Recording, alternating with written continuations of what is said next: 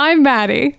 I'm Ryan. And this is The Mutant Ages, a show where we watch every adaptation of the X Men. And we finished watching all of X Men, the animated series. Wolverine, call me still, please. Back when we were young,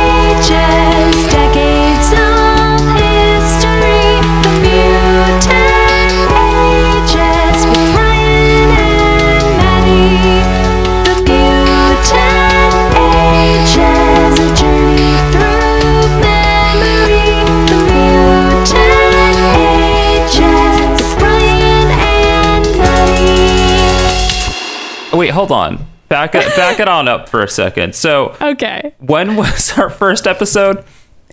Okay. Our Like, very first together. episode, yeah, our very first episode of this podcast came out on March 14th, 2017. Wow. And we watched Pryde of the X Men, which is a failed TV pilot. It wasn't Right. for X Men, the animated series. It was fun. Well, It certainly technically, it was inspired connected. X Men, the animated series. And we recorded our first episode about X Men TAS on March 28th, 2017. Or rather, that's when we that's when we released it. God only knows when we recorded it. And that's a good question. I don't know when we recorded anything back then because the way we did things. Well, you just look at our Google calendars. It's not like that's a huge Well, I mean that's true. I've got It's like the anniversary date on there.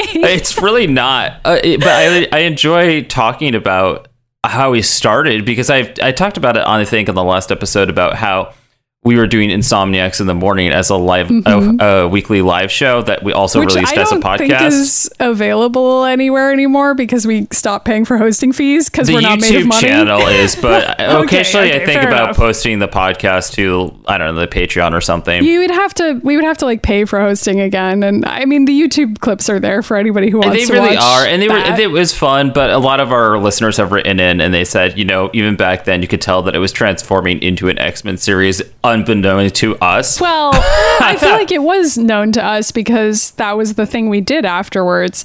Uh, the morning show was just kind of like a general pop culture show where we just talked about whatever we were watching or into at the time. And I do kinda we miss talked that. about like exercise routines we had, Yeah. and it was basically just like us shooting the shit. The we show. were shooting the ship because since we're open about everything on the show both maddy and i were like battling really horrible depression and some life shit at the That's time That's true. and it was kind of this idea that we were like let's do something positive once a week and it truly truly helped Yeah, I feel like that show was not really intended for public consumption in a way. Like we were fine with people watching it and enjoying it, but we really weren't trying to make a show that like had a theme or made sense. We were like, if you want to hang out with us in the morning, you can, but like it's really just something we're doing for the two of us. Whereas this show became more I- I critical mean, and more it- real I guess it's yeah, I guess it's sort of like debatable as to whether it began with that intention, but I would say it did. Like no I, it definitely did i we had a specific goal in mind, which we've largely stuck to. Although I would say the show has changed a lot since we Oh my started god, watching it X has. and the I mean, series. there's but- changed in a few different ways. I mean, one, the format itself changed very recently in the past like couple months when we decided that we were going to start releasing more videos and podcasts weekly, which has been fun, and I enjoy doing that. But also, I think when we went into this, we were going to look at this show through the critical lens and also kind of be funny. And I, I vaguely remember how hard that was to do for the first season, not because of the the show itself, but because like I was sitting there trying to be like try to be put on the serious the serious hat for once after we had just done Insomniacs X in the morning, and I think we managed pretty well because I think. It was hard, tough for me at least, to start making that balance happen. But going out of the last few episodes, I feel like we've obtained that, and it has also not just been a a show about reviewing this and looking at it through the critical lens, but it's become very much us projecting not only like world politics, but especially like queer politics for us in there, and and like our politics and, and like our own experiences. fan fictions like everywhere. it is. I Yeah. mean, people have called. It's so funny because we've had our our followers write in and say things like, oh, you know, but according to the mutant ages canon, which is like now something I'm physically writing into the renewal segment. So I mean, I think it's funny how how something can expand, and I think that's true of any show you work on. If you want to see your show grow and you really want to see it happen, you have to be adaptive to change. And I will be the first to admit that on this show, I've been I can sometimes be really great about change, and sometimes I'm very stubborn. And Maddie has been learn has learned to be patient with me because she knows that I'll cover on. Sometimes it'll be a day, sometimes it'll be a week. I think more Sometimes recently it'll was years. Yeah, I think I don't even remember what the one that was recent that I was like, oh, we should do this, and you're like, I literally suggested that a year ago. And I was like, I have an idea. It's like fucking Timon and Pumbaa when Pumbaa's like has an idea and he says something to Timon's like, I have an idea, and like, Am I Pumbaa in this situation? That sounds guess, right. yeah, I think. By so. the way, the idea that you were talking about was an X Men musical that you were like, Maddy, we should write an Oh, X Men right. musical, which was an idea that, for the record, I had like seven years ago. So if we ever write an X Men musical, just let it go down in history that I had the idea first. And also, who better to write such a musical than Ryan and I? Anyway, this is not, th- that was not the point of what I was saying. I was not actually trying uh, I to talk about hijacked that, us. sorry. No, it's fine. I don't, I feel like It's that's not kind fine. of unpreventable because what I was to say is that I feel like the show our show had to change because of what X-Men the animated series turned out to be. Like I truly Yeah. didn't think this was going to be that political of a show at all. I mean, I did uh, Like I, I, thought it would we'd get into it a little bit, but like I didn't think it would be to the extent that it has become. Well, okay, so for me, I think it has been. I knew that there was going to be politics in there, and that's why I wanted the politics section in there initially because I wanted to Right. tear that out. But then we ended up doing it like throughout the episode, and then doing it again at the end of the episode. So Right. we canned that idea. But I knew going into it because I'm such like X Men is my thing. Like it's like the there's a lot of things I'm a big fan of, and I have a lot of like you know fan base for. But uh, I think X Men's the Mm-hmm. But biggest one. X Men's like the main one for you. It is, Yeah. and so like uh, obviously in the comic books they've had an effect on me, and the cartoons, and even the the movies, even when they're shitty, you know. So I, I kind of knew that I was going to be like that, but I have found through this show that it, it runs so much deeper that even I had like it that my perspective of that has changed a little bit. Like it runs so much deeper. You know what I mean? Yeah. Because I it's not just me looking at politics, but now that I looked at it through the critical lens, I was like, holy shit, this is some like really dark shit. And in some ways, it has actually opened up me to be even more liberal and socialist than I was before. Uh, I think I, I really do. I, th- I mean, like, I mean, given everything that's going on in the world now, but I, I, because okay, so for anybody that doesn't know, the Mutant Ages and Insomniacs in the Morning was like hot off the press of when Maddy and I had to stopped working for Kineticon, which was a convention we both worked for, and I was through cosplay, the cosplay events there, and also through um, when it was the last two years there as the the vice president. Um, You know, I got really involved with, like LGBTQ community stuff because I'd never done that before. Like I didn't like my my intro to that was like through conventions in my er, like mid to late twenties, basically, mm-hmm. and that's when I started to be like, oh, maybe activism is a good thing. Maybe I should not hide who I am. Right. And then we went into so like that's where I was when we started this show. And since then, I have become very open on social media and with people. Like I just bought a gay pride flag, which I had never done before because I was. It wasn't that I was embarrassed, but we're still from that generation where like it was. It was scary. It was scary to come out when we were Yeah, kids. Yeah, and I mean, I was bullied as a kid, and Yeah. you know, called a dyke and so on, and like, I certainly didn't feel comfortable with who I was when I was a teenager at all. I mean, we joke around about it on this show, but But, I mean, it's it- real. It's, It very happened. real, and I mean, it's it's also very true, at least in my life, that like watching the X Men movies was a huge deal for me and being like wow this is like a story that is about that experience and Very much it's so. an allegory it's an analogy but it's it's speaking to me in some way and i'm i connected with it a lot because of that i mean we've we talk about it all the time on this show but anyway continue Yeah. Well, I mean, I I'm not saying that I uh, first of all I agree with you. I think this TV show, this cartoon probably has done it the best out of all the media that has portrayed the X Men. To be honest with you, I, I feel like the movies kind of lo- loses it after the first film. right But you know, I, like as I said, I'm like I, I was somebody that was out to my friends and family. If somebody asked me, I'd be like, "Yeah, I'm gay" or whatever. But I was never like I always did that thing where I was like, I, "I'm gay," but you can't really tell. Which that is such bullshit, and that's like such mm-hmm. bullshit that I was falling back on to protect myself. And you know, even though like I was so inspired by the X Men even back then, and clearly through like some of our old fan fiction, you know, I Right. I wasn't as comfortable about it. You know, I and get it, that though. I I'm also like as a bisexual person, I like dated men many times, and there were many many years of my life where I was just like, yeah, people are just assuming I'm straight, and I'm not going to correct them because it doesn't really matter to me, and like that part of me doesn't matter, and it's not like important to tell people that.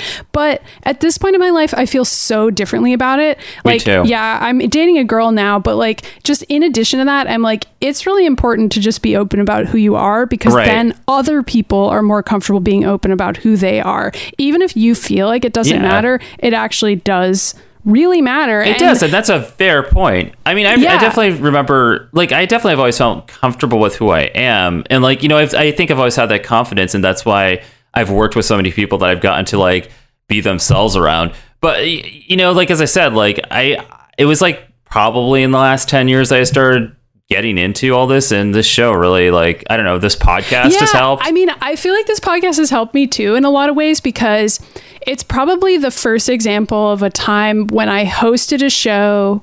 I mean, when I, I've obviously been doing journalism for a really long time.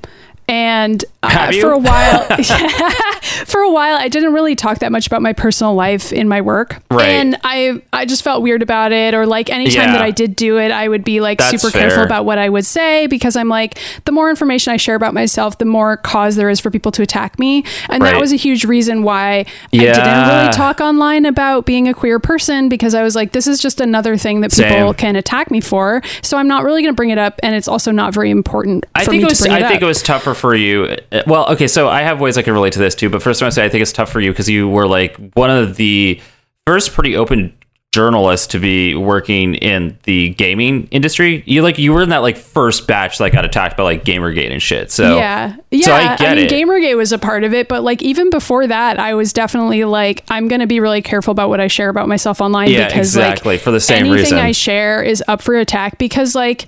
Part of it is like being a woman in a male dominated industry, but also part of it is like that's the fucking internet for you. Yeah. So like there's a combination of things. So like this show it kind of forced me to realize like as we were watching X Men the animated series and like talking about queer issues with every episode like I really got to give props to you, Ryan, because you were the person who was like, "We need a section in every episode to talk about how gay the X Men are." And like, I, I was, I feel like I entered into this show like so much more embarrassed about that side of it, and being like, "That's silly," and like, I don't know if I want our show to be like talking about that stuff, which I'm so glad that we, do did that. do that, and I- that, I'm like so we glad are just our- so unabashed in our horniness like- at this point that like we just don't give a shit anymore. But I feel like it, it really didn't start that way for No, me. it and, didn't. like, it- Same here. it- it's been like sort of a process of us like loving ourselves, but like through watching episodes of this which is show. which is crazy to think about that and i think i think our listeners have said this about the show too but like at some point we came it became a very politically heavy show but also we became a very Gay uh, show. gay show but sex positive show like it, i don't i didn't realize until we were doing this and now that we're going into year three that the, the Yeah. idea of people even looking at sex as a bad thing was really a thing. And then, then I realized that I was one of those people. and I was like, wait a second. Yeah. And it's like, it's funny. I didn't mind writing a fan fiction or flirting during like a show or whatever. Like, you know, when we did Mm-hmm. our stage shows, which by the way, that's why I relate to you is that I was back when we were doing all these, these stage shows because we did a lot. We did, we did a lot of shows. We did and a lot lo- of like in character fan fiction, basically. Right. And I had like a lot of people following me because of that. And they would like find me in real life. And I was always really nice Mm-hmm. to them because I, I think it's really important to be good to your fans if they're supporting you. But Right. like for the same reason, I was not very open about what my life was. And because of this show, not only have I been open about being gay and really open about that and open about how I feel about sex and all that.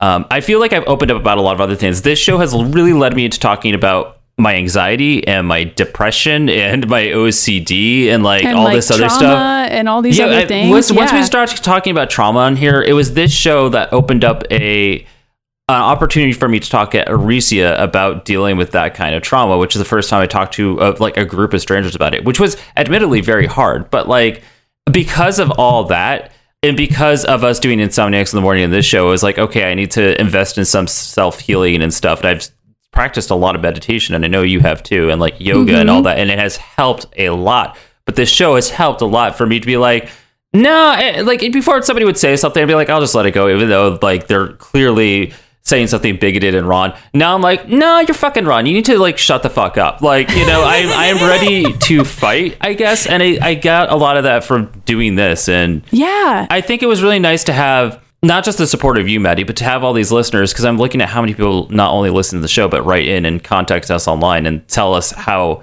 meaningful the show is to them.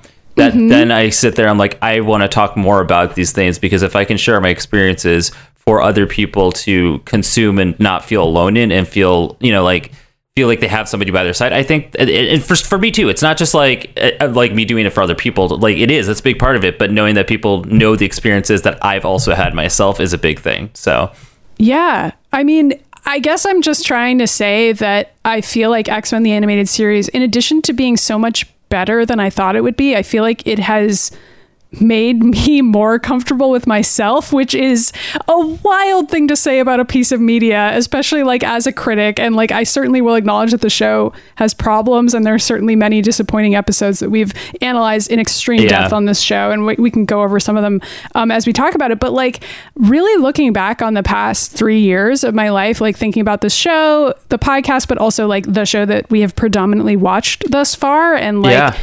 I'm just like, wow, I feel like. I've changed a lot as a person and a Same critic here. and like as someone who exists online and like the version of myself that I'm feel comfortable presenting to the world has changed a lot. to present to anybody, Yeah, and like that is kind of wild to me and a really cool thing about the X Men. I mean, it the just X-Men- sounds corny, but it's like it just is true. I mean, it's like in a lot of cases these were politics I already had and I already felt, but like analyzing this show and talking about sometimes about the problems and like things where I'm like it could have done this even better or talking about things that I think it did really well where I'm like surprised and amazed that a kids show was doing it. I've just been like this show is like really crystallizing a lot of my thoughts about like what media can achieve, how you can have Yeah. a storyline that is an analogy for a queer experience and like not have it be corny or like adapting that experience in a negative way. Like in many cases, I'm like, this is a, a really interesting commentary on some experiences I can relate to. And that's just been really cool. And like, I can recommend watching the show or at least a hell of a lot of episodes of this show that like before we did this podcast I probably would have been like yeah it's pretty fun it's a pretty silly show but like it's got some cool eps but like now that we've analyzed it so hardcore I'm like this show is important and meaningful to me It now is. and Same. I- I'm glad that I watched it and analyzed it so much and in a way that I don't think other '90s shows actually quite achieved, but wanted to. And it, this Yes. definitely had some of those weird '90s problematic Of issues course. with it, but. For what it's worth, I think it does it way better than anything else. You know, I like, I, I, I feel that it says a lot when you can go back and watch a show 20 years ago, uh, 25 years ago, and be Mm-hmm. Like, it still stands up and it's still relevant and it's even more powerful now watching it as an adult as it was for a kid. And also that they were able to take these comic books and translate them into something that would be I mean we, we criticize this a little bit sometimes about like how sometimes it'd just be too compact to be like this is going too fast for me Right. because it'd be such an exposition dump but I think that the fact they were able to take those which if you back at reading those comics which uh, you know obviously I have and I think you've read a lot of them at this point too Mm-hmm. they're they're much darker than what the TV show can even portray like it is it- Totally. it is I mean, there it is some dark shit that the X Men deal with in the X Men comic books, and that they were able to translate it for kids in this '90s TV show, and it's still dark. And I think like sometimes the only thing that keeps it from being dark is Wolverine saying something stupid or like ropey, or like. like Jubilee or whatever or, they, yeah. or they add like a music sting where it's like da da da da da, and it's like talking about like somebody dying. You know, it's Yeah. like it's very. I kind of wonder if we ever have that ch- opportunity to speak with some of the people that worked on this show. If like if they presented different versions of this show, where the the studio would send it back and be like, no, you need to make it more kid friendly. So they just add Right. some like trombone noises here and there. You know. yeah, I mean, having read at least the first half of that book that we refer to all the time on this show that the showrunners wrote, um, I do know that they pushed really hard for the show to be as political as it is and, and as outspoken as it is, which, I mean, in 1996, I'm sure that was a very different That was a big journey than it would be now. And Yeah. that's. It, that just is part of why I'm like it's wild that I can still recommend this show and I I don't know I I'm I guess we can go back and like try to talk about the show from Yeah. the beginning I don't know how you want to approach this Well, I, okay, so I wrote down a bunch of questions, but Great. I think, you know, before jumping to the questions, I think going to the beginning is a good idea. I think talking about how something that uh, that really affected us, especially in watching the final episode of the series, and Mm-hmm. because I mean, we both had such an emotional reaction to it, and I think part of that is exactly what we were just describing, where this show helped us be more comfortable with ourselves, and so by the end of it, Mm-hmm. we were just sobbing. But I think you also look at the the journey of what this show even is, where like the very first episode opens up with these freedom fighters that, at, for the most part, they're fairly new and they're not very well organized, right? right right And they the first thing that happens on one of their break-ins to they're I mean they're freedom fighters, they're activists, they are trying to sab- sabotage these people that are going to create weapons to hurt mutants specifically. Right. I mean the that is government what's happening. Is creating right. those weapons specifically. Like it's not just anyone. Like these are Yeah. sanctioned robots out to kill. They're out to mutants. kill mutants, and the first thing that happens is that one of their teammates dies, and like Mm-hmm. It's very similar to what was it, um, Voltron? Remember the Voltron when somebody died, the one the characters dies, and it just happens off screen in the background, and that's kind Yeah. of like what happens. But then what we see in this show that I I I think only really Legend of Korra and Steven Universe have completely followed up on. I think I don't know. Mm-hmm. I think maybe at Adventure Time to some degree, but the level of how they portray these characters' emotions and dealing with trauma throughout the show, Yeah. and what the trauma has even caused by. For you know, for this it's you know Morph dying, but other times it can be other things like you know Storm surviving an abusive relationship where this guy was trying to enslave her and other people again. Or Storm remembering like any number of other horrific things she's gone through. Yeah, or like anything that happens to Logan at any point in time throughout this show.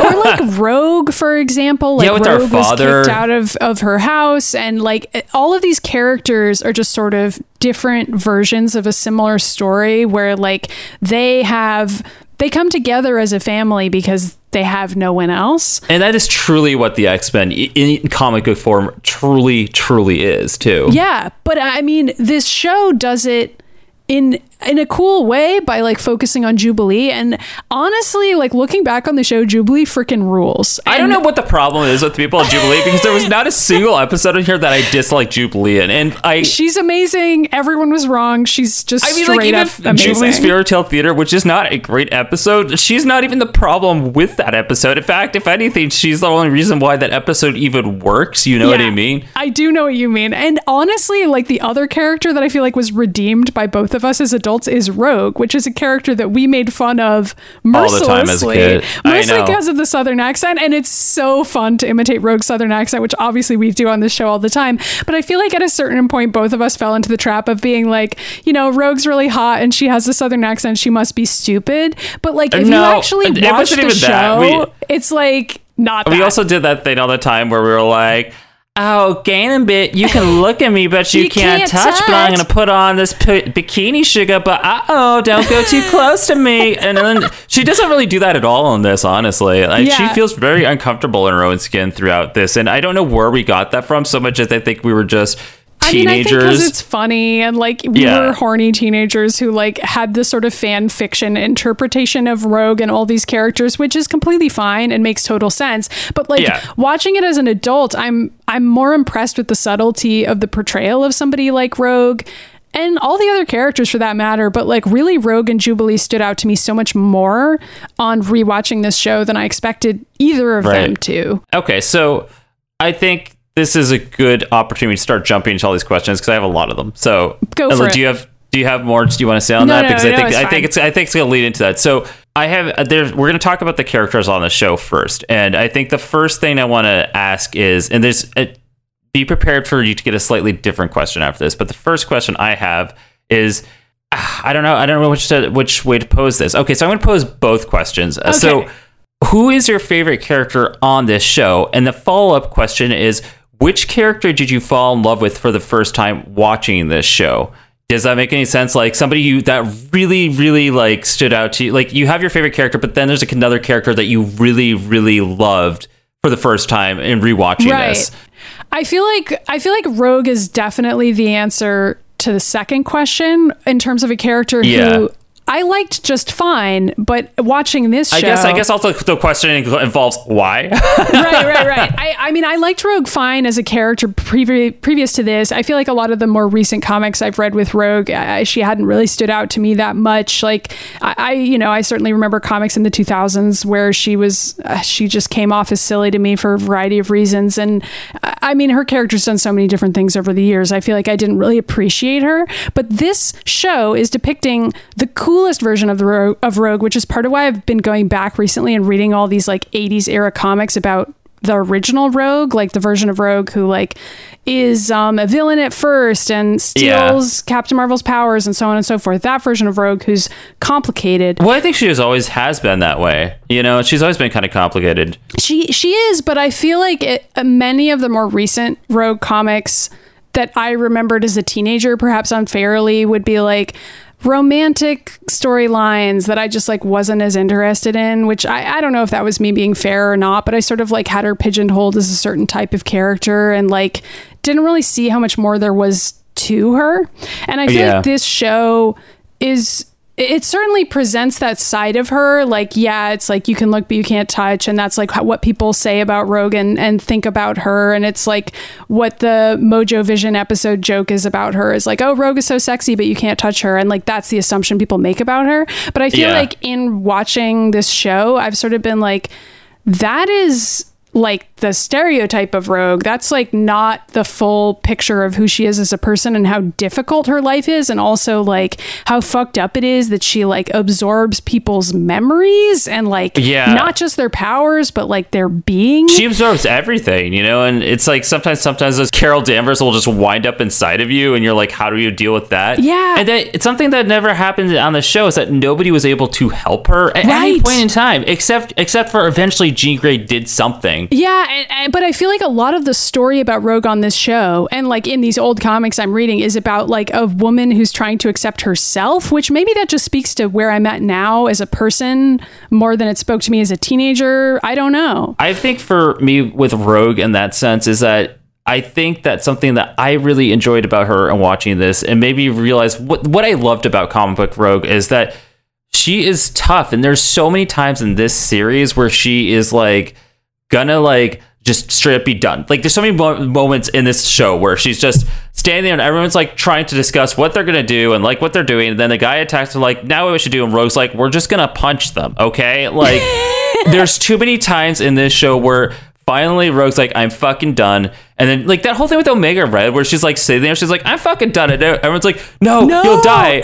and she just goes into the water, tears apart the sub, saves everyone, and like kills Omega Red. She's like, that was pretty easy, honestly. And it's Yep. like, or that time with the Friends of Humanity where like one dude just runs up and shoots them, and she's like, I'm fucking done. And she throws them into a dumpster, you know? Yeah, I mean, there's so many moments like that with Rogue on this show, but there's just also all these quiet moments with her and like introspective Yeah. moments where she's like, you know, I was kicked out of my house as a kid. I just want to be loved. Like, I have this weird relationship with my mom and like all this trauma around that. And like, I've just been looking for a family. Obviously, we haven't even gotten into Xavier yet and all of our thoughts on him, but like, that's that makes Rogue more sympathetic to me because I'm like, she just keeps ending up in these situations where she just wants to be loved, but also like she has all this trauma and like this mutant power that is like inhibiting her ability to just experience a Yeah. human thing of, of touching somebody else. And I don't know, I just find found that so much more interesting as an adult and that surprised me. I think that's also why the weird Magneto and Rogue relationship happens all the time in the comic books because he's he is certainly older than she is, and Right. Yeah, uh, even though I, he doesn't really age, which I guess that's kind of like its own thing.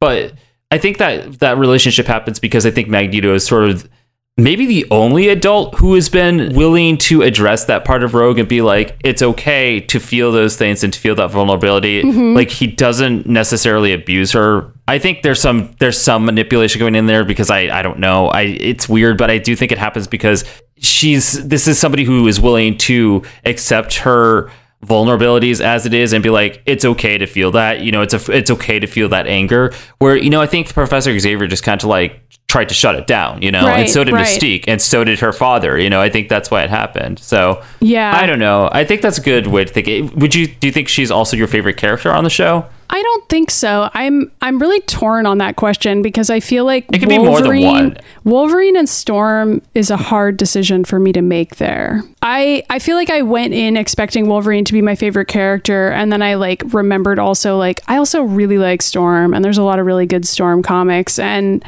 that wasn't like something I discovered from this show per se. Yeah. That was more just like me being like, oh yeah, I really like Storm. I like when she's leading the X Men. I really like the moments on the show when they let her do that, And they that, allow her to and be it like strong. reminds Yeah. me of other comics where she's gotten to do that.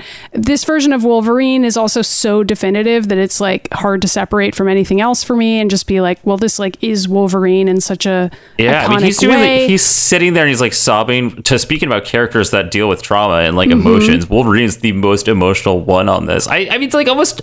It's not even like a joke, but he is so emotional in this. I don't think it's so interesting to me that he was front and center of everything. And he was like portrayed as a total badass because like that is the image that he wants to portray as a character. Mm-hmm. But I don't think like at any point in the show he actually really did anything. Do you know what I'm saying? Like he he Yeah. would, he would go head first into a battle. Like he was so bullheaded, he'd run into a battle, take out a couple guys, and then he'd get like knocked out or like put in bondage almost immediately every single time. Like he was mm-hmm. always the first one to get wiped out, and then he'd also be the first one to have like a complete emotional breakdown.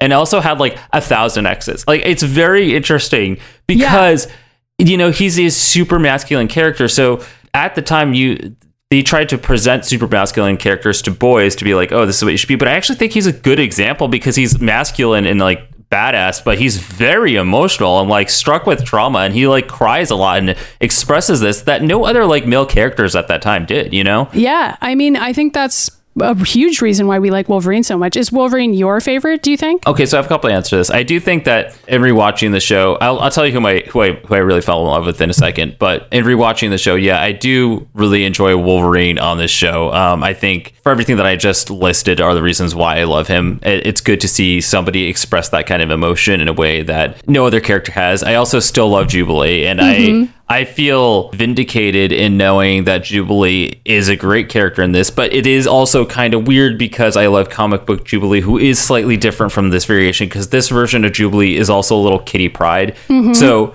you know, I don't think I realized how much Kitty Pryde must have influenced me also at that age. Right. But I do like everything. I feel like Jubilee was the most relatable for me for sure.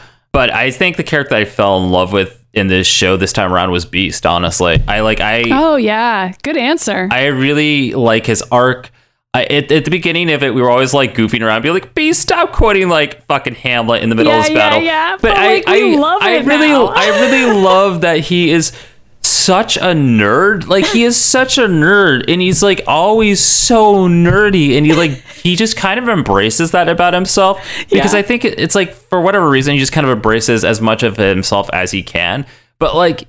I don't know. It's like I really love that he is the way that he is. Like I, I just, I, I, you know, I've always liked Beast as a character, but I think the show this time around really made me fall in love with him. Be like, you know, Beast is a plot. Is, is I'd like to date Beast. I think he's a good guy. Like you know, he's he's he's. I don't know. You know what I mean? Though he's I just do. I do. He's very he's very endearing. I mean, I I also remember like sort of laughing at Beast and also sort of seeing him as a simplistic character Yeah. at, at the very beginning because I was like, "Come on, Beast, like why are you going to jail? Like why can't you see this?" And I didn't know that we were signing up for what was going to be 5 seasons of like Right. just His slow arc. character development of Beast, which this show does quite well. I, and also, I don't think any other characters. I think Jubilee does a little bit.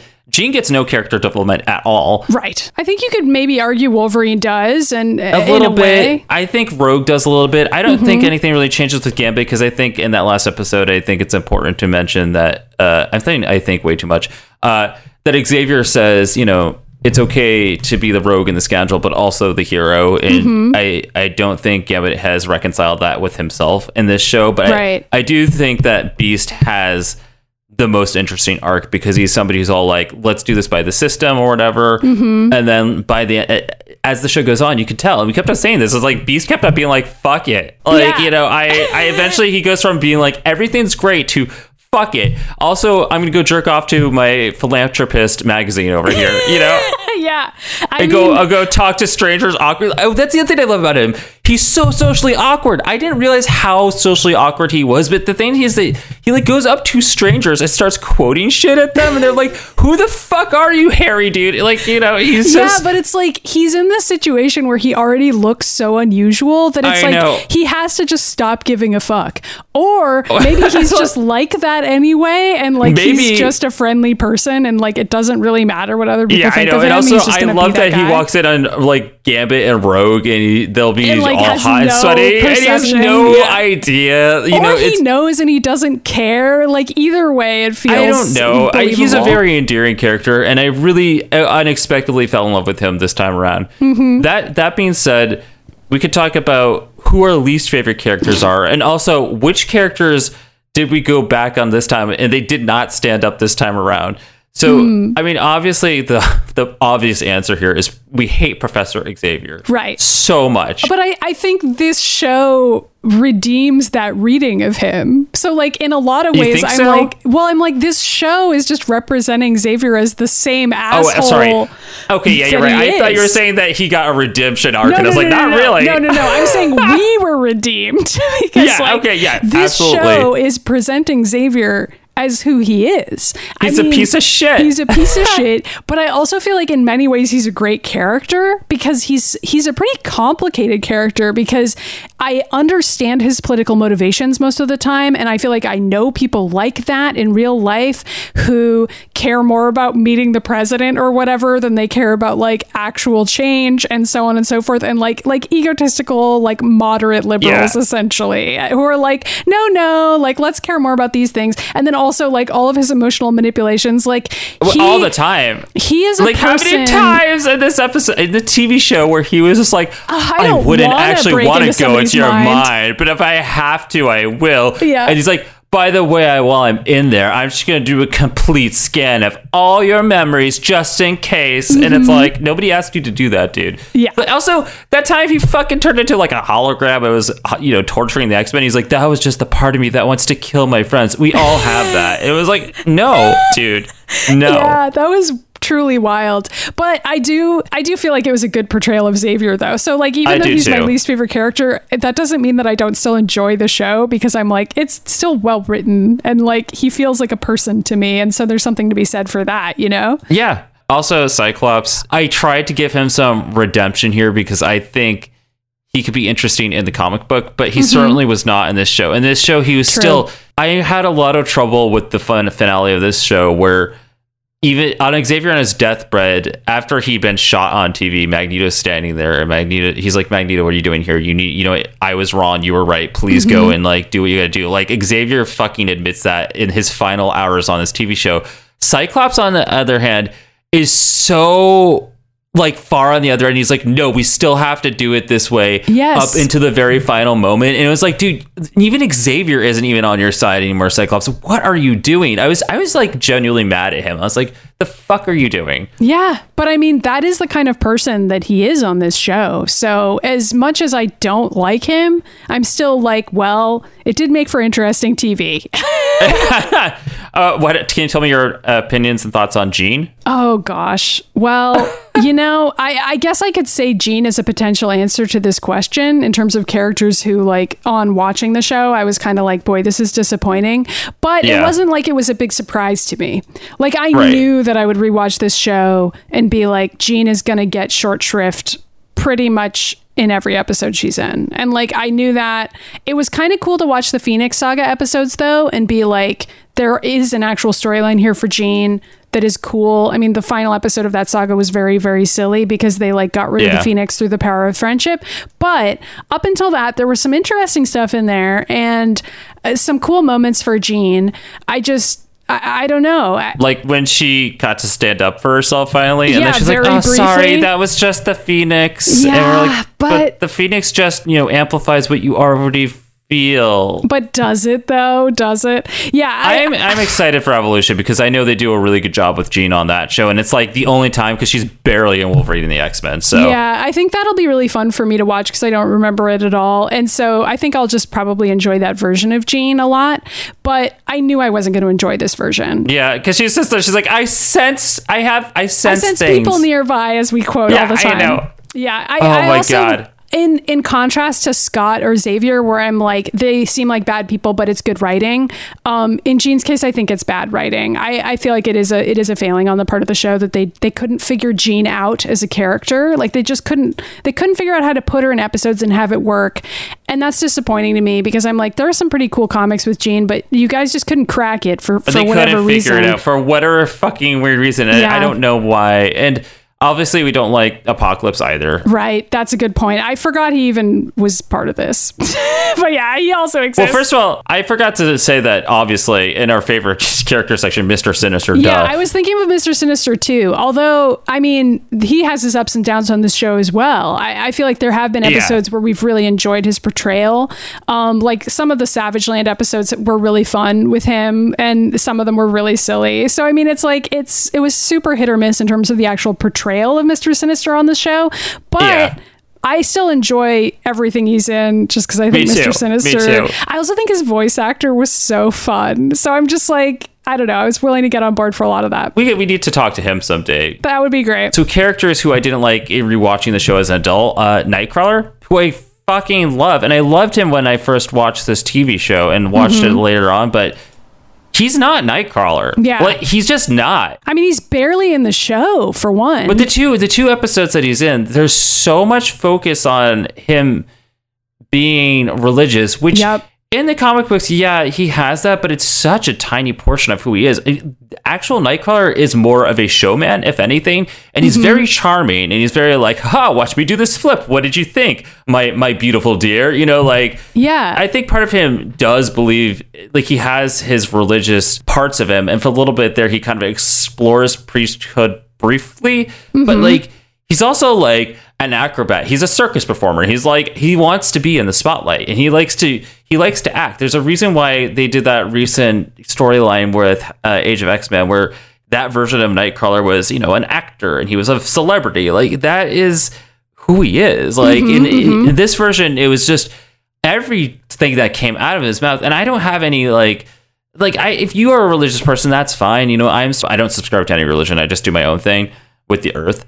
But like the the amount of religious shit that pours out of his mouth constantly on this show, which first of all, like they had confidence to do that on this show, but it was just like everything. It was like this is not who Nightcrawler is. He's not somebody that's sitting here and he's like so God struck that he can't talk about anything else at all. You know what I mean? And it's think- just very yeah. strange. I think they got very attached to the fact that Nightcrawler has these features that are sort of like a devil. Yeah. Uh, like the the the tail and so on. And they just really liked the idea of like this religious character who was born looking somewhat like a devil and like that tension. It's very binary and very simplistic, but I can understand how for like a children's cartoon, they're like, that is the thing that we think is interesting and can be like summed up in an episode is like, here's this priest character. He looks like a devil, but he's actually like a very religious Yeah. man. And that is the kind of person that he is. And like, they just, because Nightcrawler isn't a major character in this show, and it's only those couple of episodes that we see him in, it is just that one character trait that we see, which I agree, Yeah. it's disappointing. Like It I, is disappointing. I wish that that hadn't happened to be the trait they chose, but I am also like, on the other hand, I feel like there were some interesting narratives to be had there in the Mystique episode um, about Nightcrawler with like faith and like the idea of somebody hating themselves. Like there were there were we got into it on that episode, but like did. I, I did think that that was interesting. I don't really like the episode where Wolverine reads the Bible, but that's fine. Other I mean, that's people just can us. like it. That's, That's just fine. us. That's just us. Okay, so before we finish up this segment of questions and move on to the next segment, there's a few fun ones in here. Okay. The, our the first question is, uh, who do you think the gayest character was on this show, and what was your favorite ship on the show? Like of two characters. okay, And this is a tough one. And first of all, we definitely think almost all the characters are gay, so there is that. We do. Inherently, I really want to say Mr. Sinister because I feel like he just he like is a super queer coded character with the Nasty Boys who I don't know. The Nasty Boys good- really. That's a good answer. I mean, it's pretty hard to deny that. But It is, but but also then Magneto as a character oh in this. yeah, that's another really good answer. Xavier, Wolverine, I feel like is a is a case you could make, but I think Wolverine is a good pansexual character. yes, I think definitely. I feel like if you just wanted, if you wanted to be a gay character, I think Magneto is a good answer just across the board, especially given the way the show ends. But I also feel like Magneto and Xavier's relationship throughout the show is like it's, it's, such a super toxic. Number one, it's super toxic, but it's also it just feels so romantic. Like it's it's Yeah, it hard really to not see it as that kind I of know, obsession. right? And then at the end, he's like, Jean's like, "How much do you love Charles Xavier?" I and. Magneto's like, "You know that I love him, bitch." And it's like, okay, Yeah, I mean they really just confirm everything you want them to confirm in that moment. And like even in the very first episode where we see Magneto, Xavier manipulates him, forces him to see the Holocaust again in his mind. Like it really just starts out toxic and it stays yeah, it toxic really the does. whole I mean, that's time. that's just how it goes. I, I can't believe you even but did it that. seems gay the whole time. I'll give it that much. It just seems very gay. And It does. I also Xavier is definitely that ex boyfriend of yours that like Magneto is the one that did nothing wrong in that relationship, and Xavier is. And so whenever Xavier sees Magneto, Magneto just doesn't even want to see Xavier. He's just like passing by. They happen to be at the supermarket together. Right. Xavier is the one like whispers to all his friends. He's like, "That's the guy that we need to attack because he was such a dick to me." Like that's that's Xavier. Fuck Yeah, him. totally. I think I know what your answer is for your favorite ship on the show, but mine, uh, surprisingly, I when we went into this, I was like, it's gonna be like Wolverine and Gambit or Wolverine Morph. Mm-hmm. I actually really, really, I don't know what happened here, but by season three, it seems to me that Wolverine Beast just became a thing for the last three seasons. I Oh, don't know what happened there. They were definitely dating though. I really like that ship. I, I like it a lot. I don't I don't even like ship it in the comics at all. I mean, I I don't even it definitely works on this show. I It think totally I- works. I think it does to some degree though, because like I Wolverine in the X Men, I think is kind of similar, where the two of them are. It's them. It's them rebuilding the X Men together. I'm really looking forward to that. I think I think we're going to enjoy X Men Evolution and Wolverine and the X Men a lot, and it's going to be fun. Um, Yeah. Anyway, I I mean, I guess I have to say the only answer I could say, which is Storm and Rogue, which is like We weren't even expecting that. That I basically like invented wholesale after episode one of this show, where the two of them were shopping for lingerie, and I was like, that's pretty gay. Which And I like. books. I mean, I you're right. You're they, right. were, they were shopping And for books. Lingerie and books. Yeah, and I was like, that's just like me being funny and being like, it would be funny to ship these two characters, but like because the show has such a determination to have these two women be friends, which in and of itself is awesome. And I love that the show does that for them because they're very different, but they also have these shared experiences of trauma and like they're both really have extremely strong mutant powers and like all the stresses that come with that. I don't know. That friendship is awesome, but also like the romantic pairing feels like it works really well on the show. really and I does. don't I don't think I can make that argument for the comics. Like I could I- kind well, of I do it, but either. I like think- it's not really there. It's mostly just because of the characters they happen to choose for this show and the Right, chemistry exactly. that they have. and have. that's what it's what it's like. Because if there were, if all the X Men were there, it would be a completely different dynamic. But it works within these seven characters instead of all the X Men. And sometimes we run into the other X Men, and they just become like weird X's instead. Yeah. but that's kind of what it feels like. You remember that thing with Iceman when he shows up, and everyone's like too busy masturbating to the idea that Iceman's even there, Yeah. even though that version of Iceman's just murdering people. It was very strange. it was really strange, but like because Iceman isn't really a huge part of the show, we can't really like you know slot him into any of these relationships, and so I feel like that's part of why we've ended up with the Logan Beast pairing and the Storm Rogue pairing because just the way that the show ended up having the chips fall because like these were the characters. Yeah, I mean, like chose. outside of like Cyclops and Jean, or I don't know, Rogue Gambit and and Rogue, there yeah. are there aren't relationships on the show. So then at this point, you kind of have to look at what is developing between characters, and it's like, is it friendship or is it something more? And you know, Mm-hmm. for you know, Beast and Wolverine, I think it's something more, and I think it's because they both handle.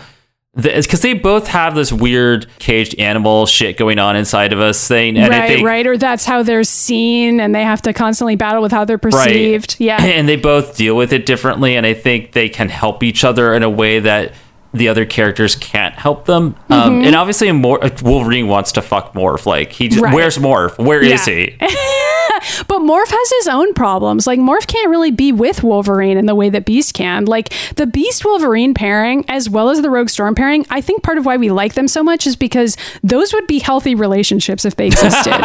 yeah, we actually advocate healthy relationships after Maddy and I have been through ones that are not that, you know. Totally. That's a huge part of it, I think. And we certainly joke around about Mr. Sinister like tying people up or whatever. But at the end of the day, we want the characters to be happy. And so, like, the pure ships that we want for them are like the pairings where they would actually be in an equal partnership with the other person. Right, And and so, I- like, that- that's I what we're agree with that. imagining, you know? Yeah. All right, so we'll get off characters and we'll talk about episodes a little bit. So similar Great. to the characters, um, our favorite. What was your favorite episode, and also what episode was surprisingly a lot better for you as an adult?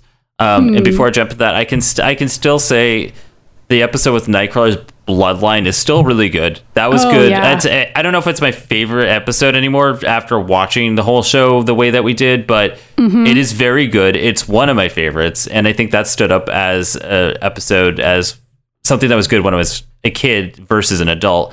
There's a lot of episodes I thought were really good. Yeah. The this is a hard around. question to answer because there's so many episodes. Like I'm scrolling through looking and I'm like, man, I like don't I even know. where to begin. well, I, for some reason, I, Slave Island always comes to mind. oh yeah. Always. I don't know why. I think Slave Island really handled that particular politic and storyline very well for something that, like, as soon as you introduce the idea of it, using the word slave at all on a TV show, a kids' cartoon, really. And it's not a euphemism here. Like they are No. slaves. They are enslaved in the show. Yeah. No, but like as soon as you walk that line, you have to be really careful with what you're saying because like that is a strong term to mm-hmm. use, and I think they do a really good job with it on there. And I think it's I think it's so good that it ends with Storm of all characters essentially showing up to sacrifice herself by breaking that dam to free all the slaves. Yeah, but then Rogue saves her at the end and is like, "No, you're not going to die here." Like that's how that episode ends, as I recall, is Rogue helping out,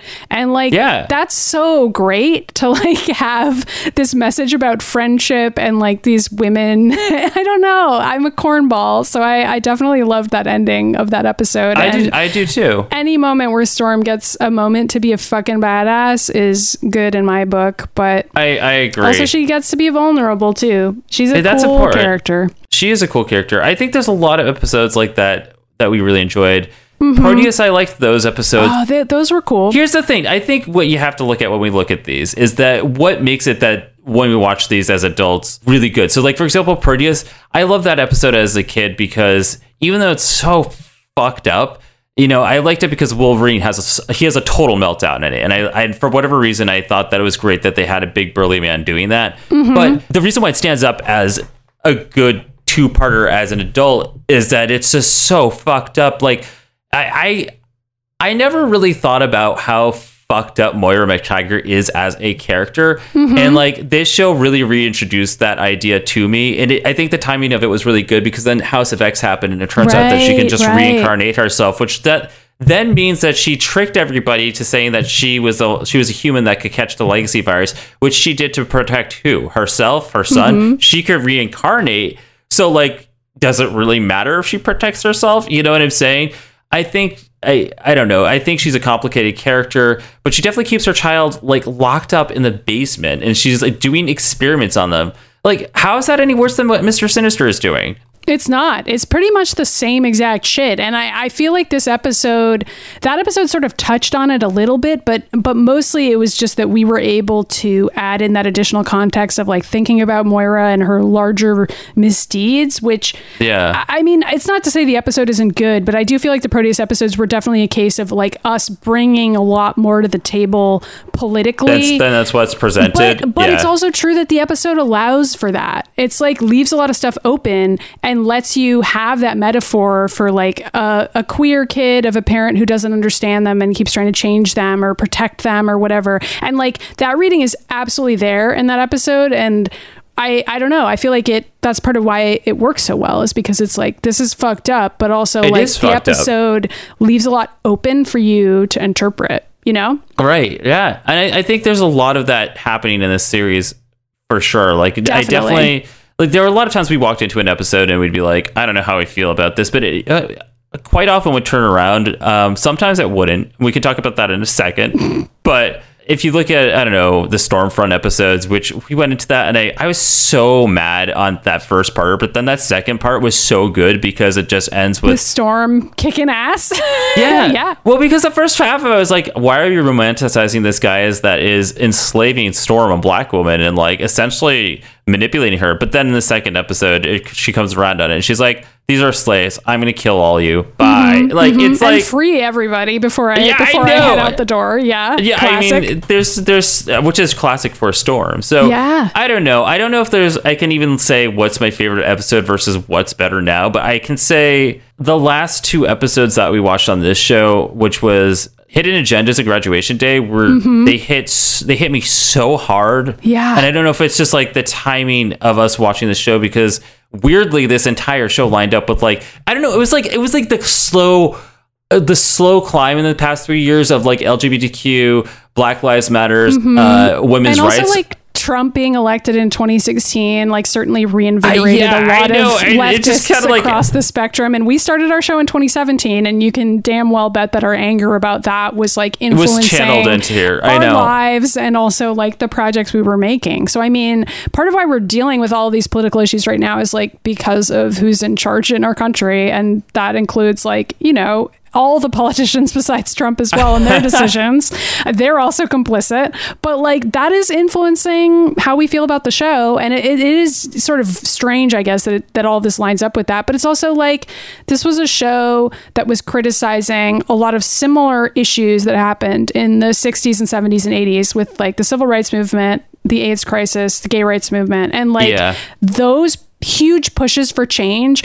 They involved a lot of people risking their lives and dying and pushing back against government policies that were bigoted. And like that's what this show was about at the time. So in a lot of ways it makes total sense that watching it now when we're in yet another struggle for civil rights again it speaks to us again. Because we're like Yeah. now we're fighting again for trans rights, gay rights, all of these things, and you know, anti-racist work. Like all of these things are happening. They've never the work never really ended, but like we're Right. definitely in another moment of like active protesting that like it's gonna be another one for the history books, folks. Like this is gonna be assuming humanity survives it, like this is gonna be another time period that people look back Yeah. on and are like making art about. So I feel like yeah, it, it's been it's been cool to just watch the show during this time, even though it was like made about something from you know four Completely decades different. ago. It's I it's know. also not. It's also like this is what humans have always been pushing for, and these are the stories that we have to tell each other in order to keep going. And like right. that's great. It's meaningful. That that and I, I couldn't say any better. Would you find? would you think there is an episode that really spoke to you while on that level? I mean, Sure, I'll I'll shout out a couple of of ones that we haven't mentioned yet. So so I mentioned it a lot, the Cure episode, which is actually like the beginning Oh, of, a, of a two parter. But that's that is your slave island. You I keep on going it. back to that. I just yeah. like it because so I feel like that was the episode where I was like, this is so clearly about like gay conversion therapy and like Warren Worthington, who is this character who's like very rich and privileged, but like still can't get over the fact that he's a mutant and like can't move on. And like I thought that story was really interesting. I feel like the things they did with Warren's character in later episodes were just like really silly and like kind of sad because eventually he's just so obsessed with apocalypse that it defines everything about him. But Yeah. at least when they start out with him, I was like, I really like this character, and like I think this is an interesting story for them to tell with him. And I'm trying to remember what the other one was that I want to shout out. Oh, I wanted to shout out a Rogue's Tale because Oh, we yeah, that was a really good liked one. that episode, and it was definitely an episode where we were like, oh, it's going to be about Rogue. It's and, just like, gonna be Rogue screaming the whole time. But we ended up really enjoying that episode, and I, I feel like it probably defines our changed feelings about Rogue um, as adults, and just being like, wow, like. Rogue had a tough life, and like Uh, she's a really, really interesting and nuanced character that this show respects a lot, and that's really cool. I agree with all of that, and I I think I think there's a lot of good character development episodes on this show in general, and Mm-hmm, I, I think that's something that you don't really see that often. And I, I always go back to Legend of Korra and Steven Universe, but those are the two closest things that I can think of. I know and there's, other shows so much out more there. recent too. Like we, Oh, I know. This is a show that I was doing this like 25 years ago. That's Yep.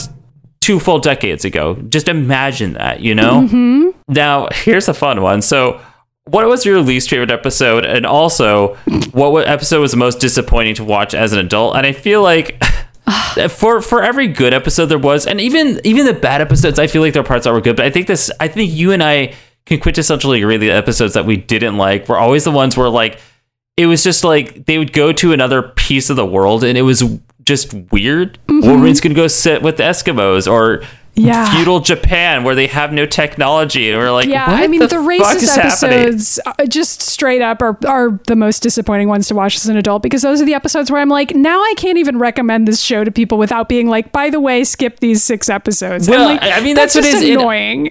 But the thing is that I don't think it was ever intentionally written to be that way on the no, show. it I was think just it was like you know incorrect attitudes about like, well, let's try to include people of color, but like based on our weird backwards idea about what, how we're going to portray them or in like well, I think that's that's exactly what it was. In 1992, they were trying to portray more. I don't know. They More wanted to have more, more culture, of and the they world. didn't. Yeah. it's the, it's like everything else that was fed to us in the 90s, where it was just like all kind of stereotypes, you know, and it was it was just not Mm-hmm. I mean, great. we always compare it to "It's a Small World" after all, like the the Disney Disney World ride, because it's like that's how Okay, it that has a much better show. ending than some of the like the places than this. Though, like Russia's just gone according I to know. X Men the I animated mean, that's series. a whole other thing, but like, also, also, I didn't enjoy any episodes that involved Colossus. You know, like, we also like- we also largely didn't enjoy episodes that involved time travel because they all drove us insane. Like the whole Beyond Good and Evil four parter, as well as the One Man's Worth episodes that led into it. Just that was like six episodes in a Okay, row. but Days of Future Past was actually a lot of fun. The one that had both You're Bishop right. and Cable traveling back in time over on top of each really, other, really and it, because we were laughing so hard because it really was kind of ridiculous. And Mm-hmm. I love Cable. I, I can't I can't even go back and be like, do I dislike or like Cable or Bishop? I think I feel exactly about them how I do in the comic books, where I think Cable's a badass, and Yeah. you know he could he could And take me to bed Bishop anytime. just keeps fucking up despite his best efforts. Okay, but you know what? So does Cable. When you think True, about it. Cable's. The, I mean, Cable's the one who, as a teenager, went into the future to kill his adult self because he disagreed with what his adult self was doing. Like, what the fuck is that even? I I Mm-hmm. Don't even know. Yeah. So, anyway, I mean. Somewhere that's on that line is the Dark Phoenix saga, where I it's like it was there was parts of it that I really enjoyed. I can't say it mm-hmm. was my favorite or my least favorite though. Like it was just like the parts that I loved about that was when Jean got to stand up for herself and have a personality, when she was able to tell people what she was feeling, Yes. and essentially just be a person and tell tell off Scott for being a piece of shit. You mm-hmm. know?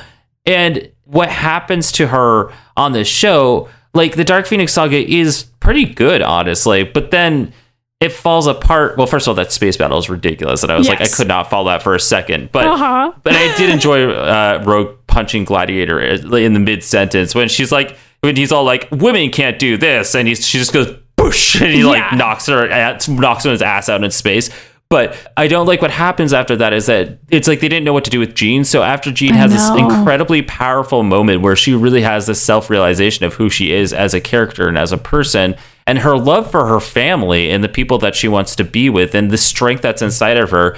She like kind of floats to the ground and like mm-hmm. can't ever use her powers again or do anything at all for the following two seasons. And I know it's because they were trying to write her in after a point in the comic books in which she would have died. But it was really difficult to watch kill that. her because like why are you doing this to her like if you're gonna keep her alive then use some of the other storylines where she actually Yeah, gets to and do like shit. honestly, like if we already killed Morph, so it's not like the idea of death on the show doesn't exist. Mm-hmm. You know? Yeah i mean i i don't know. I really feel like they should have killed jean off and i've said it a thousand times on this show and i stand by it. I, I don't know why they didn't just kill her off at the end of the phoenix saga or have her go into space or whatever. Basically like the version of, of getting rid of xavier that they do at the end of the show. Like they could have done Right. something like that with her and had it make total sense and and work a lot better than what they did instead which was not kill her and just put her in the background for like 60 more episodes or whatever it is like it's a lot Yeah. more episodes that she's theoretically could be in and doesn't get to do anything I, I, I think it would have been great if she came out of that and had like this self awareness of like knowing who she was and that power within Mm-hmm. but herself. But, she doesn't. she's she doesn't at all like if anything No. she becomes worse because it's like now she has to be cowed by this experience and be like oh i'll never let everything get the better of me again i, I better not I mean, uh, yeah, and then of course Corsair and Scott like show up later and have that joke. They're like, "Oh, I heard your wife has a temper." your wife yeah it's like And they're like, ha ha ha. And it was like, okay, that's well. I mean, Corsair also can't drive a ship, so what good is he really? So, um, okay, one last serious question before we get to the fun stuff. Um, Okay. What politic is the one that stood strongest for you? And there's so many in this that I don't even know where to start. I think, I mean, right now, I the, what I'm feeling currently right now is just hot off of. I mean, you okay? So hot off of the last episode with everything that's happening in the world with Black Lives Matter and uh, everyone standing up for the equal rights and everything that's happening and how people are reacting to that, both good and bad, was all portrayed in the last episode, uh, Graduation Day. But I think that concept that I've always said that Magneto is right is something that I've been saying since day one on the show because, you know, I really agree with a lot of his stances in the comic books. But to like come and watch the X Men go through all of politics and hit that point at the end where I like bought a t shirt that says Magneto's right because I was like sitting there sobbing because I was like, oh my God, everything we just experienced, like, Yeah. like I think that that stood very strong for me that like, we can't just like bend over and play by the rules when we are being treated like shit, you know? Yeah. Yeah. And like I think that is a very strong politic.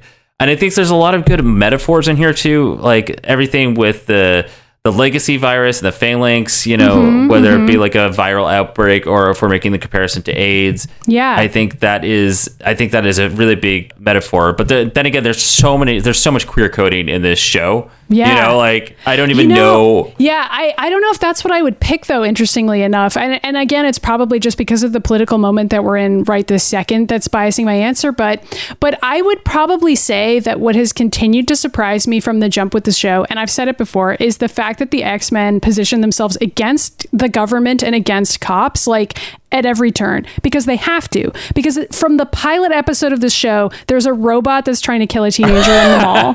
And Yeah, I like mean, that would be fucking terrifying. Like a government sanctioned military weapon essentially is policing the mall to kill a teen. And like that is terrifying and yet it is also like something that this show just went ahead and put in the pilot and was like imagine a world where this marginalized class of person is like hunted down and systematically destroyed By a military weapon. They eh, by by a government sanctioned weapon. And then it all leads up to the to the end episode which is like this character Magneto who has been on the other end of a government that was taken over by bigots um, who wanted to systematically kill a marginalized class of people, Jewish people, which he is a part of. And he sees that happen. And he's like, I've seen this happen before. I know what the signs are. I've seen gov- bigots take over a government and like have their views be carried out and see people systematically killed. I know we have to stop this at the root and we have to stop it right away. And like, he's a character who's saying that from the beginning and then at the end is proven to be correct. And like, that is, I don't know. Like, I, I think it's wild that this show Even did is that. about that and is I like know. saying that and is basically like telling children like don't trust the government and laws because they might not be on your side and they might there might be laws against you existing Yeah, I mean that's literally Beast's arc on this show. Yeah. I, I mean, like think about that. Like this whole show goes through the, the the government and it goes through the systems. And Beast is like, no, the systems are there to protect us. And he discovers that no, they are not there to protect right them at and all. xavier also has that arc as well like he's very rich you know he's very privileged in many ways like yes he's paraplegic but he's obviously like rich and and privileged in many other Yeah, ways until he gets shot but on TV. even though yeah exactly even though he is so respected and closeted he is still attacked on live television and it's like Yeah. there's no amount of respectability that you can do that would be enough to impress a bigoted person. And if that person is in charge of your government, you are fucked and you have to just defend yourself from that. And right. like I- that's, I- that's all such a you can big do. thing. And, and another another uh, metaphor that you already talked about briefly was during the cure with the whole conversion camps. That Yeah. that happens a lot in here. Or the Friends of Humanity and how there are people that group together to cause they have these secret meetings and shit to be like okay like we're gonna go get mutants because we don't like that the government isn't handling it well enough so we're just gonna start lynching people right, in the like street the government isn't moving fast enough, so we're just to start killing people. Yeah, Yeah, I mean that's an incredibly fucked up thing. Or if you even look at Senator Kelly, who was on their side, but then after he's saved by the X Men and realizes like that they're just people and like understands that, and then develops a, a, a friendship and a relationship with the X Men. I think is a really important arc that carries over from the comic books into the TV show. Mm-hmm. But I feel like that arc also shows that it's more important than just one politician or one person, and that like convincing people one at a time isn't enough. And like No. by the end of the show, it's like, no, the X Men have to defend themselves violently because they are being attacked violently. Yeah, like they need to push back, and like that is where the show leaves you. And it's dark, It's so but true. it's also real, and it's like you can't just elect the correct president or the correct senator or whatever and have everything work because like Senator Kelly is the president by the end of the show. And yet Yeah. still you see all of those things happen. And like Yeah. I don't know, man. I mean it's really speaking to me right now. I'm I just know, like, same. yeah, we got to fucking do this shit. I know, same same here, and it's I mean that's what the show does, and it was designed to do, and I think Mm-hmm. it does it very well. And it, you know, I think it does the queer coding and marginalized class coding really well. I I, I will stand by that. Mm-hmm. Yeah. I feel like there was one other politic I want to touch on. Oh yeah, this isn't really a politic, but so much as I really commend this show for its ability to demonstrate trauma to such a degree that it had us talking about it publicly and talking about our traumas. And now I am in this self this point of self healing where I am publicly telling people that I went through a traumatic experience in 2007, right? And it has affected me so so much for the past 15 years of my life, and it's it's interesting because I think this show really helped inspire that. I mean, obviously family and friends too, but because we kept on talking about it on this show, I kept on thinking a lot about uh, thinking a lot more about it. And like, what do you do in that? And I think it's really important that they show all these different forms of trauma and how the characters div- uh, deal with it, and sometimes how they don't deal with it. And I think sometimes they don't deal with it, and it turns them into villains on this show. You know, I think like I, I definitely feel as if Mystique is a character where all her trauma just keeps on building up, and she just keeps on getting into a much more violent self protection. Right, you know, right. And like Rogue is an example of a character who may have started out that way, but then finds a way out of it. And Gambit is sort of a similar situation where like, you know, he has his own situation, but he he ends up finding a family. And Wolverine is a similar deal as well. I mean, it's like they're all damaged. Right, they are, and even Jubilee, who is all jumping around. I mean, she was in. She went through all these orphanages that kept on passing around, and eventually she lands in a place where her the people that adopted her call this mutant police on her to kill her. Mm-hmm. To kill her, And- yeah. and and she. And throughout this show, she keeps on screaming at everybody to stop treating her like a kid, which I'm on her side because at this point she she's like, I want somebody to just tell me as it is. That's Mm-hmm. it. That's all I want because like I've already had to suffer through these these this shit where people are trying to kill me. You know yeah, what I mean? and it's, like, she's already been forced to grow up so quickly because of the situation that she's lived through. So it's Yeah. like the least they can do is respect her. But it's also like I feel like by the end of the show, she kind of gets that. Like maybe not with Jubilee's fairy tale theater, but like in the final episode, like she's there with them. Like everything is about about as equal as Oh, yeah. it possibly could be as far as Jubilee is concerned. You know? yeah, and that's true. And I, I think a character that deals really well with trauma on the show is actually Storm because she keeps on experiencing it not only throughout the show, but she already had it previously before this show Mm-hmm. even started. And they acknowledge that all the time. They're like, oh, don't forget about like Storm's claustrophobia. Like, oh, don't forget about this thing that happened to Storm. Like, Mm-hmm. be careful when you like address that. And then some other fucked up shit will happen to her where she like you- I don't know, Slave Island, uh, all the shit where she goes off into another planet, and you know she comes out of it, and she deals with it. But I think she deals with it by addressing it, and like she actually does want to heal herself. And I think Wolverine is on the arc too, but he's not nearly as good about it, which is why He's I like them not. together. Because Yeah. but Wolverine always keeps on leaving to go find himself, and ninety percent of the time it's just him like meditating on a cliff somewhere.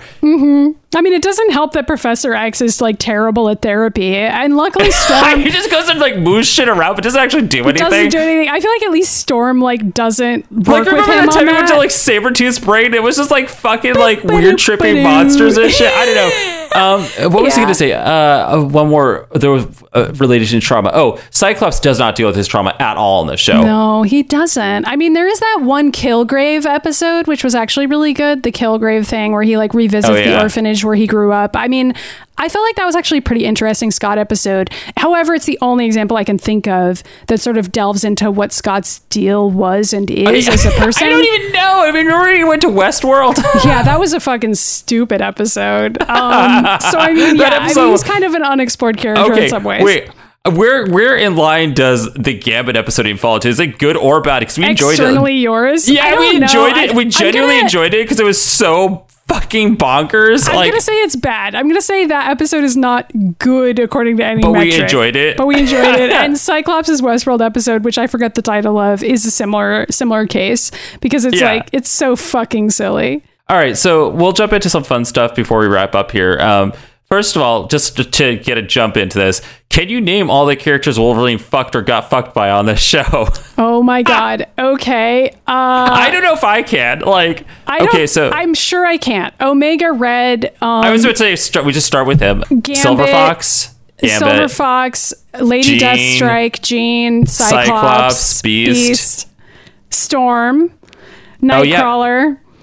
Nightcrawler. Uh, oh, okay. I almost did we forgot say about it. Sabretooth? Is that too? I mean, No, I- we didn't, which oh is my funny God, that we didn't Okay, say Sabretooth. Sabretooth. Uh, okay, that chick that Morph. was Morph, but the chick that was in France that was like, oh, Monsieur. Oh yeah, I forget her name, but yeah, they definitely. Oh, and also, also that like the the woman in Japan that I don't know what her deal was like at the end. There, Mariko? she, no, it Oh, wasn't the Mariko. other, the other, one that- the Lotus and the Steel woman. yeah, I when she's just like, name. she's like, hello, Logan, and then like. Then she like makes out with him hardcore at the end. Jubel's like, "What the fuck was that?" Yeah, I don't know. I don't remember her name, and I don't even think the episode remembered her name.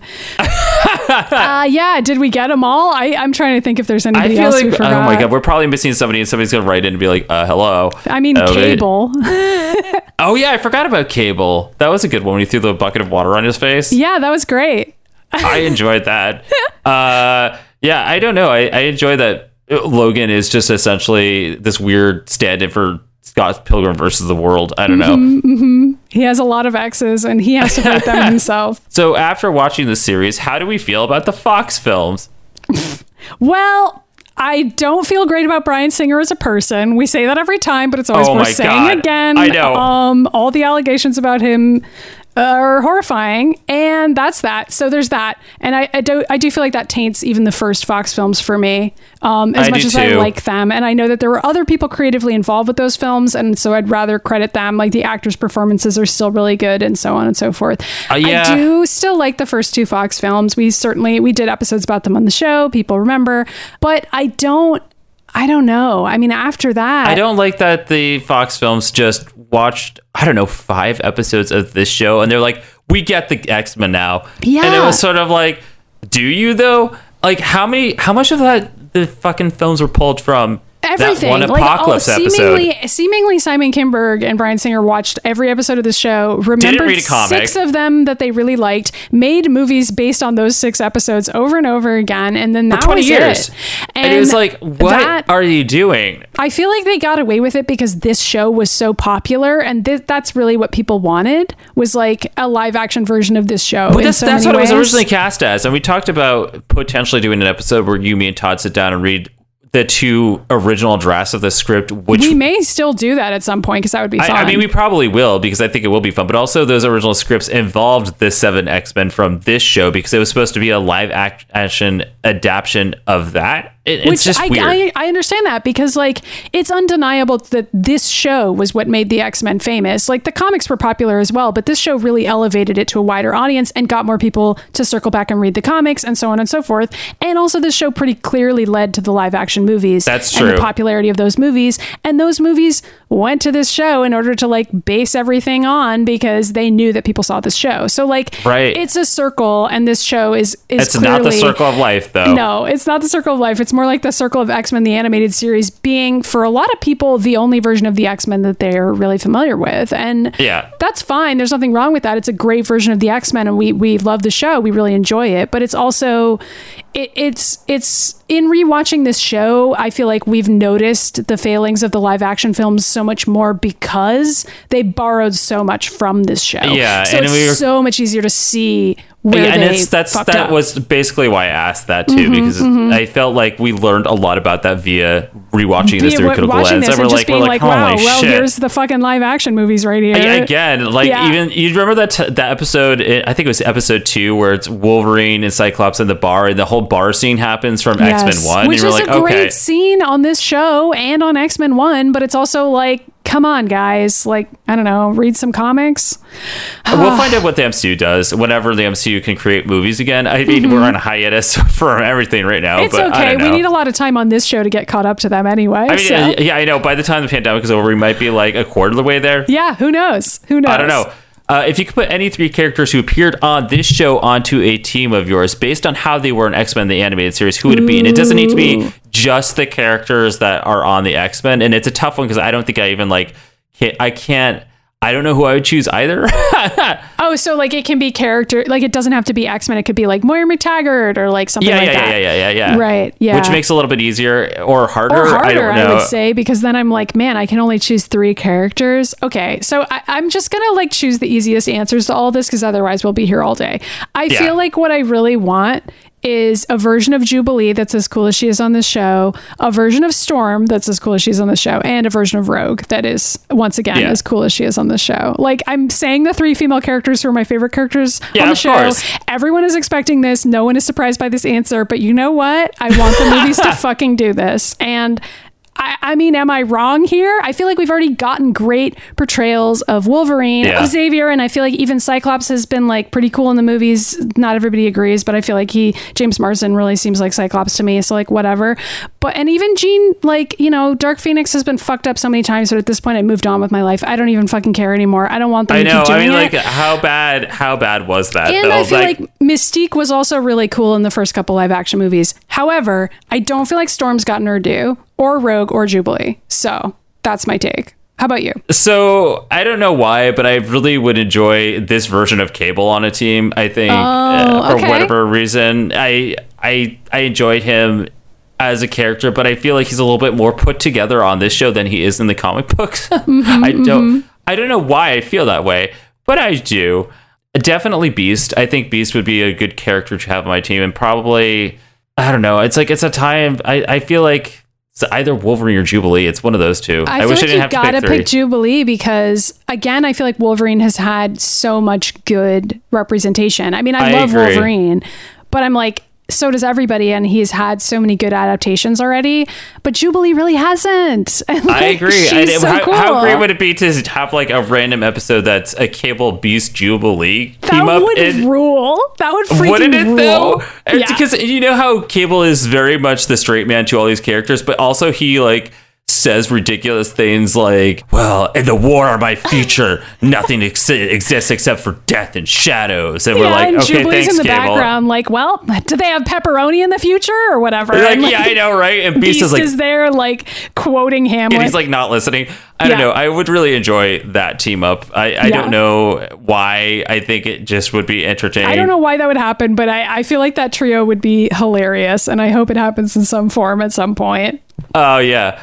So this is this is it should be an easy question, but basically there has been a rumor going on forever now that X Men the animated series will get a sixth season on Disney Plus at some point. I keep don't know what, this too. and I don't know what's going to happen if that does. But if it were to continue, sort of like what would you want to see them adapt in in terms of storylines? Do you want to see them continue where that we left off? Do we want to see them leap forward in time? Do you want to see them do a slow crawl forward with all all the storylines that they never touched on? Mm-hmm. Or would you? And, and also like. If you could expand the cast a little bit, like who would you put into that team to increase the dynamic, basically? Um, and Mm. Those I, are I good think, questions. yeah, and I, I don't really know. I feel like at the end of this season, the last season, we were left off all this stuff with White Awake and what could happen. And I really kind of want to see what happens in this world where Magneto is running the X Men because he just died. And now the entire world is looking at mutants because they're writing and protesting. So is your answer that you would want it to just pick up basically exactly where it left off, but like that same time period, like set in an alternate version of the 90s and so on? Yeah, pretty much, and also sort of see the new mutants get involved because we just had met cannonball, so it would like see them sort of form and be in Mm-hmm. and the like by background. this point jubilee is like old enough hopefully that she would finally get to kind of participate in things more and that would be cool Yeah, although I'd at the same time, I feel like at this point, if they were to continue it, they would have to introduce Kitty Pryde to some degree because she's such a big, a big They would. Yeah, and and I feel like other characters like X23 is so much more popular now that I'm like it's hard to imagine like not Like, having where would somebody she like that fit there. into this I- universe, I, don't though? really know. I like that's part of what's hard to answer about this because I'm like I would want it to continue where it would leave off because we just finished the show and I feel like it ended on such a cliffhanger that there's a part of me that's like I just want to go back and like see Magneto leading this specific team and like see where it goes. But I'm also like you can't go back really because like Yeah. We aren't in the 90s anymore. So much shit has happened. Would it be a period piece that would be set in that version of the 90s and it would like try to be about that? But like anybody watching it in 2020 or the 2020s, if it came out in the future, would be comparing it to our reality and like also the comics that have happened since then. And I don't know, it would just be really weird. Plus, like Jean is still alive. So I don't know how you handle that. I, I feel like doing a sixth season of the show presents a lot of complications. It's not to say I wouldn't absolutely watch it if they did it, but I'm like, it's not. It would not be easy. It would be. It would be tough to know like who to include and how to do it. You know? I agree, and I think I I, I know at one point they did uh, a comic book that was sort of like a continuation of that. Uh, there were a couple though. There was X Men '92, and then I, th- I think there was a, a continuation. Uh, like there was two series. I think there was a short one, and then there was a, a, slightly longer one that expanded on the '90s universe. Um, I don't remember what happened in them, but I would love to see them bring Emma Frost back and try to put their version of Emma Frost in there, where she then joins the X Men on their team and see how that would work. Because Yeah. she is such a main player now. Uh, Mm-hmm. In the same way where X twenty three is also a main player, and you're like, okay, how would this work? Um, I would love to see more cameos by other characters like Psylocke and all the originals, and maybe have them join eventually. But I don't know if it would mess or like up the have dynamic. Iceman come back and like not be a mass murderer. I mean, I I know I would like I would, would genuinely like to see Archangel, Iceman, Nightcrawler, and Psylocke officially join the team alongside Kitty Mm-hmm. Pryde because I feel like those are the quintessential original X Men right there. That's sort of what I'm talking myself into. Like in this in this hypothetical, if they did a season six, I'm kind of like, what if you just do a flash forward and you like Yeah. refer back to all of these things that happened, but you set it in the present day, Yeah. and you you invent a version of the world where like the things that happen in the intervening 20 years, like yes, Magneto did lead the X Men, and then all these other things happen, and you like take from the comics where you want to, but then you still put in the present day. You put in Emma Frost, you put in X23, you put in Kitty, whatever, whoever you want to put in. Yeah. But like it's based on the climate of the cartoon from the 90s, but it's like through a modern lens. I think that could be really interesting. I think it could be really interesting too. I don't think they would actually do that. I know that rumor's been going around, but I feel like what's more likely would be maybe just just, started a, a whole new reboot or I like know. a different re-envisioning of it where it's like it seems like it's a time jump that's kind of based on this world but there would be some changes like sort of um reboot remake kind of a situation i could see Uh, well, happening they, I mean, if they did something kind of like they did with Young Justice and Right. Justice League Limited, where those those two universes did turn out to be connected, but it was so like you know you knew it was flash forward in time, but they didn't really spend a lot of time thinking on that. You know what I mean? Yeah, something like that I think could be interesting. And I, I've talked before about how the idea of like a Young Justice cartoon about X Men teens would be like pretty cool to watch now. Yeah. But I, I don't know if they would actually make that. I, mean, I, I would love to see an X Men show that has the animation level of, or the level of animation for fight scenes that Young Justice has. I mean, Oh, yeah, that would be freaking awesome. I feel like the other thing about it is that that seems more likely to happen now in COVID 19 than it would have previously because animation is like one of the few things that people can still do. Yeah. So, like, if you'd asked me six months ago, like, are they going to reboot this? I'd be like, it takes years to make a cartoon. Like, why would they be doing that? They're going to be focusing on the MCU. Like, they will be allocating resources towards live action X Men properties and rebooting that. But at this point, I'm like, well, they can't really do that right now. So, like, maybe they're going to spend some money on an animation team. Like, Well, maybe, maybe we can happen. hope so. I don't know. I don't know. I don't know. Anything could I happen. hope so. That that's a good point. I didn't even really think about that, but that is a solid point. So, would you recommend this show? This show to new viewers? I I certainly would. I feel like I definitely would. I already have. I mean, even over the course of us watching it, I've been like, people should watch this show. Like, I know, and they have, and they have listened. And I think our listeners should write in and talk about that too. But before we get to that, Uh, just one last question: Is Sabretooth Wolverine's ex, dad, or brother? Ugh. Okay, I think on this show they're exes. Okay, I'll say that. I'll say I that don't- I know That's that fair. that is Okay. not the case in the comics. I, I you, the comics can't even keep track what's going on with comics them. can't keep track of it, and it's I- weird, that- and that's I don't it. even That's like the same kind of that. question sitting there being like, oh, does Wolverine have amnesia or not? This show truly doesn't know the answer to that, but the show is consistent on one point, and that is that Sabretooth and Wolverine are exes, and they are not true. over each other. they want So each other badly. That's the answer to that question. Uh, so I would love for our listeners to write in and Mm-hmm. tell us what they thought about X Men the animated series. To tell us your thoughts and your perspectives, and also maybe things you disagree with us on, or things that you really agree with us on, and maybe points that you want to make that maybe you thought we hit or missed during our recap of this before we jump into X Men Evolution. You can do that by emailing us at themutantages at gmail.com. I guess Yes. we have to do all the plugs. I just realized that. Yeah, we do. So the other thing that you can use to contact us and just tell us your thoughts or, or whatever you you may have um, is social media. So we have every form of social media: Facebook, Twitter, Tumblr, Instagram, Pinterest. I don't know if I said them all, but we've got them all, and we're the Mutant Ages on all of them. And we're also individually on a lot of those platforms. I'm at MIDImyers in all those places. I'm at Ryan Pagella on Twitter and Ryan.Pagella on Instagram. And you can follow my YouTube channel at Ryan Pagella for our further vlog adventures, uh, including Yes, Disney World and other stuff. And you can go to our regular YouTube channel for the Mutant Ages. Subscribe to us there because we're playing through every video game that we Yes, that are that is Every X Men X-Men related, game. and we Yes. do X Men parodies, and sometimes we match up the animation with the cartoons to the voices of our show, and Mm-hmm. sometimes we like release some other fun videos of us like I don't know reacting to old X Men movies we made when we were children.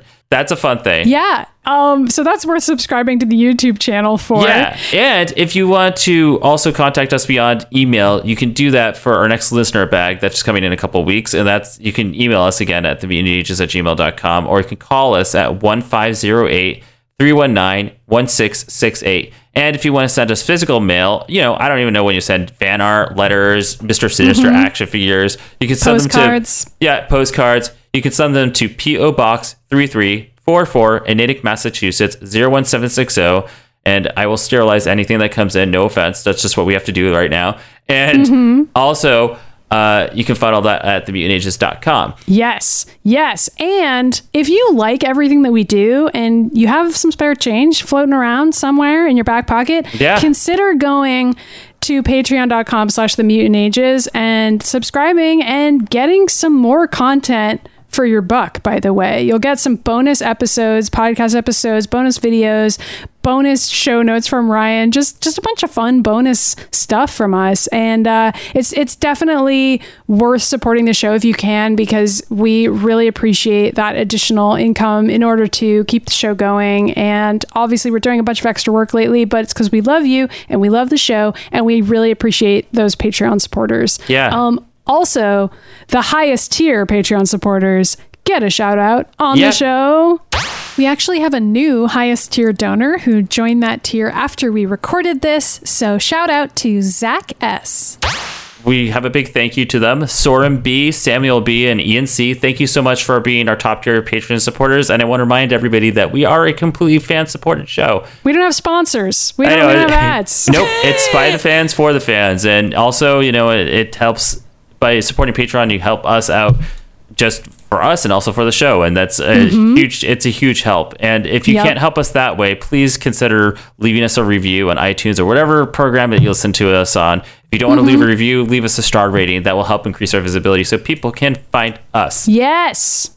Did we do it? I think so. we did it. We did do it. And so, uh, just to follow up what you guys can be expecting next, because typically we tell you what the next episode we're going to watch is. Um, Mm-hmm. so you can prepare yourselves because in three weeks from now we will be watching X Men Origins Wolverine. Um, and in two weeks from now we'll be doing a reader mailbag. But next week we have a special episode, uh, surprise, where we actually will be sitting down with Cal Dodd, who does the voice of Wolverine from X Men the animated yes. series. We finally called Wolverine, everybody. We called so him. turns out we had to call him. he didn't call us. We called him. No. We did call Wolverine. And I, I feel like that's about as good as it gets when it comes to this show. So Yeah, people can look forward to that. It was a really fun conversation. Um, and so folks can enjoy hearing us talk to him about what it was like to voice Wolverine on that show. Yep. Oh wait, I just said we're going to X Men Origins in three weeks. Actually, no. We have to after our reader mail. We have two Spider Man episodes and then X Men. Origins. It's so you guys It's have like a month before we have to deal with that. Although I'm excited to, to, watch psych it. ourselves up for X Men. we have to tell Todd. We have uh, we have I to know, we let. Todd We know that to- it's going to take us like another month to get there, and I don't think We need he's. to put that date on the calendar. I need to reserve like 17 hours to edit whatever bullshit we end up recording, but that's on us to figure out. Yes. Everybody just, you know, look forward to that Cal Dodd episode and uh, that listener mail episode. Yeah. And, and until then, uh, we'll see you X time. See you next time.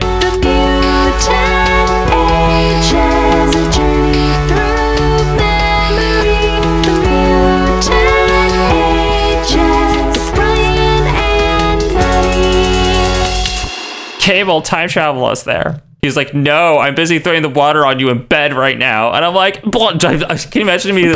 Be like, I know he's like throwing water on my face. And I was like, X Men Origins Wolverine. He'd be like, what the fuck are you saying?